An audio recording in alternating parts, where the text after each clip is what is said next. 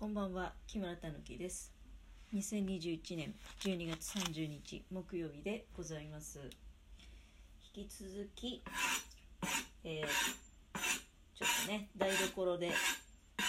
おしゃべりをさせていただいておりますがさっきはねミナマスを、えー、作りましたよっていうことでアイラップの方に、えー、それをね出来上がったニナマスを包んで、えー、もう今冷蔵庫に入ってますけどね。そんなお話しておりました、ま、ちょっと尻切れトンボになっちゃったような気がするんだけどアイラップに関してね。あの非常にもうほんと使い勝手がよく大きさ的には25センチ ×35 センチ。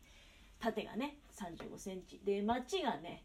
4センチついてるんですよ。でその町の分込みでの横は25センチっていうことなんだけれどもちょうどいいサイズなんだよね本当に。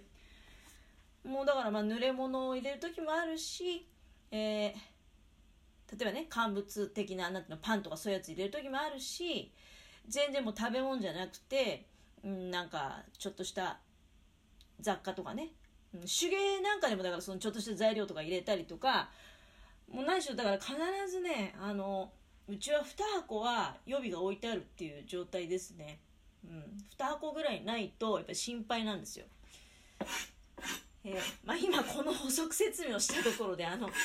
何の足しにもなってないけどいやさっき食べかけの食べ物をね入れるといいみたいな話だけどそういうことじゃなくどっちかっていうとその味が全体に回った方がいい。さっきもだからニナマス入れたのは味がそれで調味液がねあの普通のタッパーに入れてたらどうしても顔出しちゃうじゃないですか。それがアイラップに出るとちゃんとあのキュッて頭をねキュッとすれば上までねあの味が回ると。だからあ今から作る料理の数々も全部アイラップに入れてアイラップに入れてからその一応ちょっとやっぱ心配なんだよね。アイラップはあの非常に丈夫で穴なんかが開くなんてことはまずないけれどもやっぱりちょっと下にねあのお皿なりタッパーを受けてで冷蔵庫に収納すると。うん。アイラップに入れてからタッパー入れて蓋もしてで重ねていくっていうのもあるしね。やっぱアイラップだけで重ねるとあのグラグラしてみんな崩れちゃいますんでそういう意味ではタッパーも当然あの活用しますけれどもその中に1枚あアイラップを敷き込むというような感じ。それでね今は次はね何を作り始めてるかと言いますと、えー、まずちょっと菊かかぶを作ろうかなと思って。赤い大根があるんで。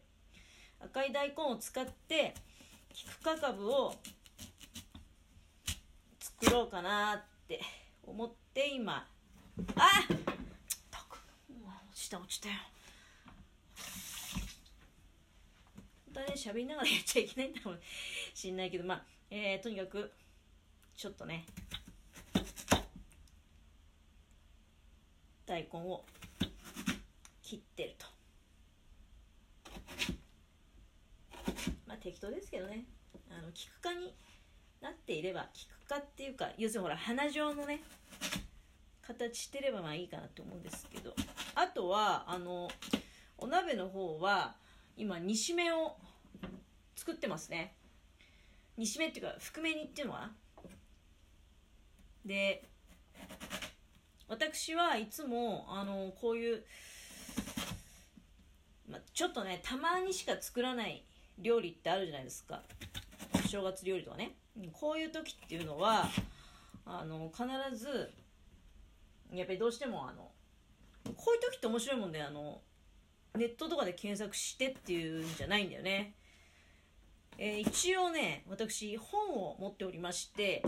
えー、土井善晴先生の料理本をね土井善晴先生の料理本を使っております。えっとね私が使ってるのは日本の家庭料理読集書っていうもうこれ一冊だけだね。あのあんまりあれこれ本持っても結局見ないんですよ。だから私が持ってるその料理系のやつで、えー、使ってるのはこの今言った、えー、高橋書店っていうところの結構古い本だと思うけどね。あの日本の家庭料理読集書土井善晴っていうことで本当に基本中の基本ですよ。日本の家庭料理の。なんだけどこういう中に、まあ、お正月の時に使えるようなねあのレシピ。レシピっていうよりもねこれそのものをそっくり真似してるっていうんじゃなくてちょっとやり方を参考にさせていただいてるっていう感じなんだけど、まあ、私土井善晴さんが非常に好きでして、うん、だから前にあのなんだっけ料理の味付けがどうのこうのっつって前世を関西人じゃないかみたいな話してたけど よく考えたら土井善晴先生って大阪の人なんですよね。だからあの必然的にまあ大阪寄りの味付けになる可能性はあるんじゃないかなと。ただまあ不思議とそこへ行き着いてるってことなんだけどね。うん。でまあなんかさ何にもしないしないとか言いながらなんかやっぱりやるんだよね。こうやって。作ってしまうんですよ。だけどなんか和食の好きなところって和食ってなんかやってて苦にならない。なんでかなっていうのを考えるとあの洗い物がねめちゃめちゃ楽だなと思うのは油が出ないもんね。本当に今さ油一回も使ってないですもんだって。あの例えばナマスとかね作ったりで今こうやってキクカカブ作ってるけどこれだってあの手間かかりますよ。丁寧に切ってね、うん、で一回塩して、えー、その水を絞ってでまた甘酢なんかにね、うん、つけていくわけだけれどもその手間かかるけどただ洗い物なんか本当にさあの洋風の料理作ってる時っていうのはもうほんのちょっとしかなんか道具とか使ってないのにも油ギトギトでね。いやーなんか洗い物億劫だなーってなるんだけど和食はさまあもちろん作るものによってはね例えばあの肉だったりとか魚の油とかいうのあるかもしんないけどまあ私今のところほぼ精進系なんでね。野菜切ったりとかそういう野菜下茹でしたりとかそういうことばっかりしてるからだから洗い物はねなんか異様に楽でだからなんか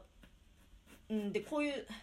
今ねキク科にするためにまあ切ってますけどこういう工程もあの私の場合苦にならないですね。楽しいなっていうふうに思える。まあ自分なりのねそんなに場が丁寧にやってるってわけでもないけど一応まあ菜箸をね下に置いて、えー、四角く切った香辛大根っていう赤い大根使ってるんだけどそれを一つずつ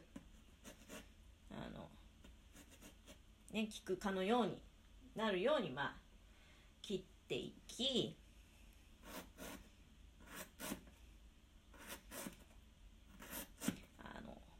やっぱりお正月って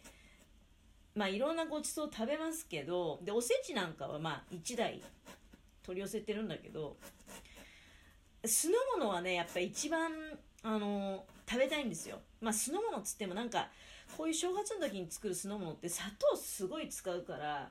実はそんなに 体に良くないんじゃないという気もしないでもないんだけどでもやっぱりあのこのお酢のさっぱりしたのとあとまあちょっとこの食感ねやっぱり大根のなますとかのあのシャキシャキとか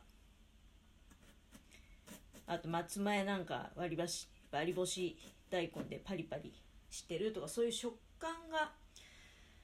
いいなって、うん、あとまあ口がさっぱりしてね。あだから今まあゆっくりと一つ一つ、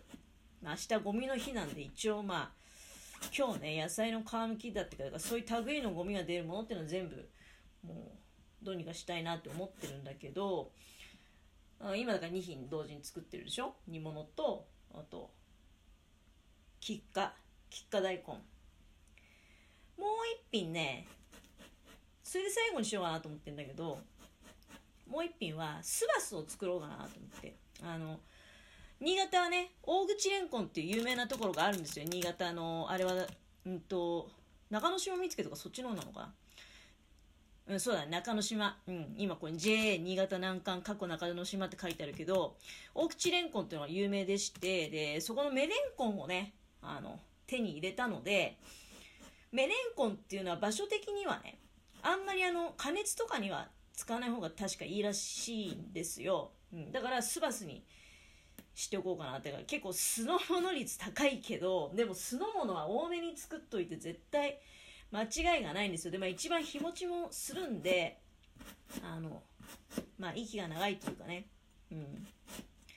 日本酒にも合うしちょっとねあのごちそうでなんかくどいなって思った時にもこの酢の物で口が治ると。でいろんな酢の物をまあ少しずつ食卓に出していこうかなっていうことなんですけどね。うん、煮物はうちはねあの私自身がまあやっぱり芋が好きで特に里芋がねあの大好きなので里芋のがメインのあさあともう一個ゼンマイの煮物も作んなきゃいけないんだけどだからそれで終わりだな。あれだねあの何をってたの？忘れちゃった。里芋の